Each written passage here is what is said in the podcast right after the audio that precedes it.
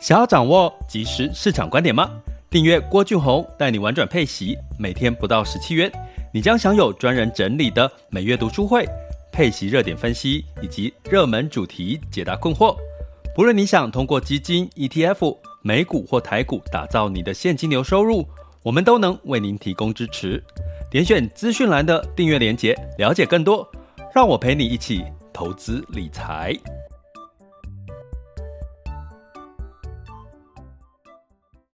这里是完全配息笔记投资讲白话，一个从投资人角度带你一起掌握全球市场的脉动，分析配息标的、美股、台股、A 港股及时热点，陪伴你不再害怕市场涨跌的风险，一起稳健财富成长。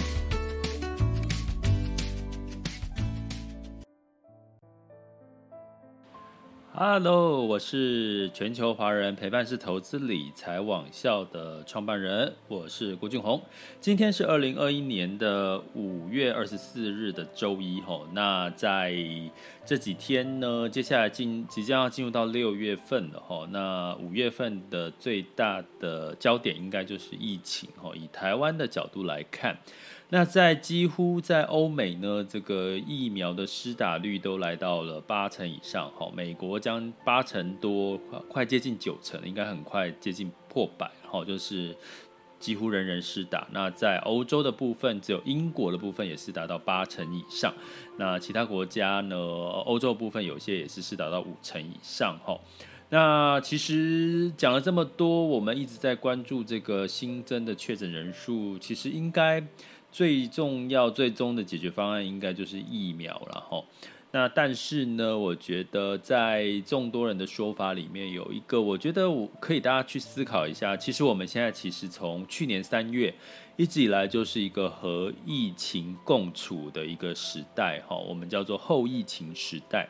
所以如果你从这个角度来看，其实它就是跟我们身处在相关、随时会发生的一个。疾病哈，那我们我也在之前有提醒过各位，我们要关注的是这个死亡率哈。那目前的死亡率的情况，大部分都是发生在这个可能本身就有疾病啊，或者是年纪在呃六七十岁以上的这个老年人哈。所以目前看起来，大家的恐慌就还是只在于担心这个确诊人数。所以呢，我们也可能可以稍稍的从市场哈，从股市台股的这个情况。来感受到，其实市场的担忧也没那么大了哈。那其实大家建议最近可以多渗透，不能说渗透哈，就是在几个不同的群组哦。你可能有旅游群呐，像我自己有旅游群呐，有这个股票投资群呐，有这个呃所谓的饭店群呐。好，所以从里面你可以从这里面，还有我之前有加参加大组。大甲妈祖的这个群，你会看到大家里面的声音哦，你会觉得其实好像那个恐慌，并没有我们想象中在媒体看到的那么的严重哈。所以我觉得可能就是这也这也没有不好，就是说大家可能就是呃乖乖待在家哈，就安心了哈，保护自己哈，就是保护其他人。那我其实很开心的是，应该是最近开始比较多会是。二十几岁到三十几岁的这个朋友呢，在收听我的 podcast 哦，因为呃，在这个 Mixbox 的平台哦，也有做了一些合作，所以呢，我要跟各位讲，其实。今天的主题呢，要跟各位来聊一聊。其实你看台股哈，今天周一嘛哈，照理说这两天确诊确诊人数增加，然后大家都在讨论一些比较还没有看到疫苗哈，大家就会觉得，哎，好像是不是应该今天股市会大跌哈？那实际上呢，今天的确早盘是跌了一百六十点哦。那现在的呃时间是十一点二十五分，那目前的这个。美股呢，反而是呃台股哈，台股反而是上涨了五十七点哈，一百六十到五十七这样的一个上下的一个涨跌幅。那究竟是什么原因？我们可能会稍微来聊一下。那我觉得可以分成两个族群哈。通常哦，我今天会讲到的是这个台股当冲这件事情，跟所谓的呃，如果你在这段时间去做所谓的台湾高股息的一个概念的一个指数投资，哦，或者是基金的投资，你会看到你的殖利率将近有到六个 percent 哈，因为最近五月五月这段时间的一个股市的修正嘛，哈，那所以就这就很适合两类人了哈，就是你可以去想想你是适合哪一种人哈，那其实。在这个成交量放大的情况下，再加上你会看到最近市场因为疫情恐慌的关系，涨跌幅都很大，那个价差都很大。好，早今天比如说举今天的例，早盘是涨一百六，现在的这个是呃早盘是跌一百六十点，那那那个呃现在时间是涨了五十七点，那接下来会不会再修正？哦，因为还没到结束，但是你会看到这个落差为什么很大？因为当冲的人变多了哈。我给各位一个数据哈，因为其实目前。当冲比较多的，其实大家应该也会看到，所谓的很多人想要当航海王，吼，就是这个去买了长荣的海运的这个股票，然后去做当冲的比例很高。我给各位一个数据，这个数据是五月十号的长荣航海运呢，它当天的当冲的成交金额是占了五十一个 percent，好，也就是说五十一个 percent 说当天买当天卖，或当天卖当天买，吼。那相当于呢，如果你今天当天哈五月，我刚刚讲五月呃十号的时候呢，它的成交的张数有四十三点九八万张，里面有二十二万点二十二点六万张都是当冲的交易哦。所以从这边来看，其实我觉得第一个受惠者当然就是这个股这个券商哈，因为他们当冲的手续费就赚哈。那另外一个呢，其实我们就可以看到，其实当冲当天买当天卖，你会想什么？买在低点，卖在高点。好，所以你看早盘如果如果跌了一百多点，那可能当冲进场买，然后它在现在涨五十几点，陆续出货的情况下，它可能就赚钱了哈。所以你会看到为什么最近因为成交，但是这个这个成条件。呃，对当冲优势的条件就是它的成交量大，然后再加上市场的波动变化大，哈，对当冲来讲是比较有利，但是也要看对方向，哈。如果整个大跌的时候，其实对当冲来讲，哈，其实是呃，它可能是卖不出去，哈，或或者是买不到这样的一个一个状况，哈。所以呢，我们从这边来看，就是说最近的当冲会让我们觉得，哎，照理说疫情怎么那么的。呃，疫情好像一直在升温，可是股票却涨，你就可以找到一个逻辑了，就是很多人在当冲。所以呢，如果你是属于那种不是当冲组的，你是想要长期持有股票的，你可能会在这个时候，因为人家你早盘又看到，哎，它涨，然后接下来又跌下来，跌了，接下来又涨上来，你可能就是在这个恐慌当中，你就很容易做错决策哈。所以呢，其实反而在最近的这个当冲的一个情况下呢。你会看到股市的波动比较大，可是呢，你就看基本盘的时候，你会应该要看的是长期的一个趋势哈。那这个趋势就是我们就呃有曾经提过，在跟通货膨胀有关系这个概念，基本上就在五六月份都是一个比较可以去关注的一些热点哈。那从这个角度来看呢，我们可你会感觉到这个市场好像跟所谓的呃基本面哈，所谓的情绪面呢。呃，开始出现了一个背离的状况，但是你只要理解这是当冲所带来的一个情况。可是当冲呢的情况会被什么打败呢？就是万一这个市场真的是出现，比如说举个例哦，只是举例哦，好，呃，比如说三级的疫情呢延长到六月八号，因为现在是到五月二十八嘛，哦，延长到六月八号，那这可能就会增增加更多的恐慌，哈，让市让这个市场又往一面倒，哈。那或者是在这个四级，哈，也就是说真的升到四级这种情况，都会造成整个市场的一面倒。所以做当冲的朋友要小心。为什么要特别讲？因为其实在接下来应该很比较多这种二十几岁、三十几岁，根据统计，当冲的这个呃年纪大概都是在很大的比例都是在四十岁以下，哈。那这个部分呢，我觉得如果你是做当冲的情况，我提供这样的资讯给各位参考。那如果说在最近，如果你不是走当冲啊，我就我就是想要好好的投资哦。其实我有一个朋友，其实他在去年的时候去呃是做当冲的比例比较高，那他大概一天也可以赚个几千块甚至万把块以上的哦，就是小小的玩。可是他毕竟还有工作哦。他还是有正职哦，所以其实这个当冲他大概好像做了大概有一个月多，还是快两个月，他就选择放弃了，就乖乖的去投资一些比较长期布局的一些做法。为什么呢？因为他他他第一个他其实觉得很烧脑哦，每天在情绪这边上上下下的。然后另外一个状况呢，他又不是专职的这个当冲投资人哦，所以他只能怎么样？他只能去做这个，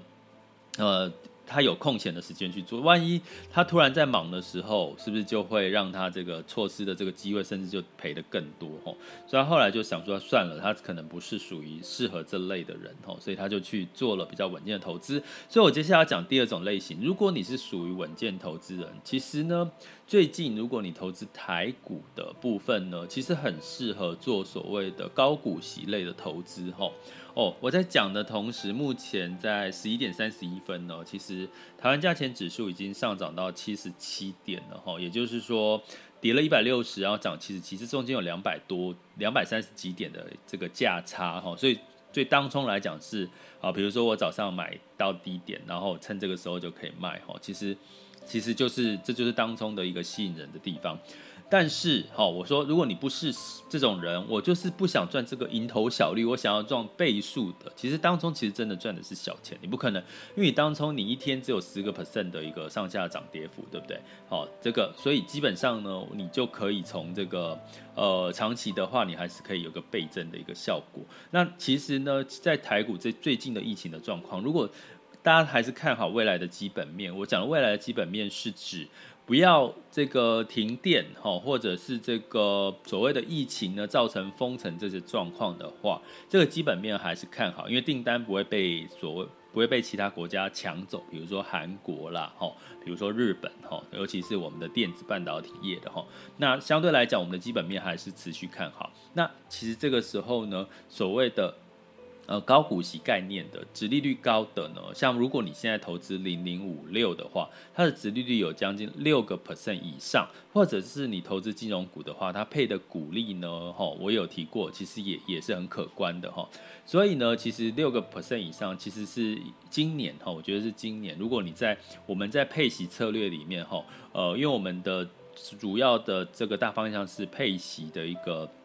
市场哈，所以如果我们配置市场有一个叫跌了就买的策略，所以在这个时候呢，如果你不是满手的股票，你有部分的现金部位，或者你透过配息的策略呢，你本身有一些配息在你的手上，你就可以适度的去。呃，做一些分批进场，像这个高股息、高值利率的一些 ETF 啦，零零五六啦，哈，好还有还有其他的高股息的 ETF，或者是这个个股的部分呢，你会发现，呃，你在这个时候你可以赚到更高的值利率。等到市场哦，这个指数有机会哈，台台湾的这个疫情在往往就降温的时候，或者是疫苗来的时候，那个时候可能又是另外一个情景的时候，你反而又有机会赚到这个净值，又赚到这个呃高值利率哈。所以呢，这两种方法，我觉得现在对于台股的整整体的操作呢。其实呢，都有各自不同的利弊了。那当冲我们当然可以当有，当然可以当做它是一个投机性的行为。可是呢，某种程度它也增加了这个台股的流动性哦，就是你有很多人在交易嘛，成交量一直创新高，很多人在交易，看起来很热络啊，当然就会增加这个台股交易的台股的流动性哈。那如果你是属于稳健型的时候，你就可以慎选这个，趁这个时候逢低加码的概念呢，就可以。呃，我们实施所谓的跌了就买的一个配息策略，那一方面可以拉高你的殖利率，一方面可以呢有机会再赚到后续补涨的一个净值行情。那当然，除了台股之外，还有没有其他市场？当然有啊，美股、欧股，哦，其实也都是类似这样的一个情况，哈。所以呢，呃，你可以用这样的一个角度去思维，你到底是属于哪一种人，然后你适合哪一种策略？其实，在这个时候，你应该都可以有机会赚到。股市修正的一些便宜哟。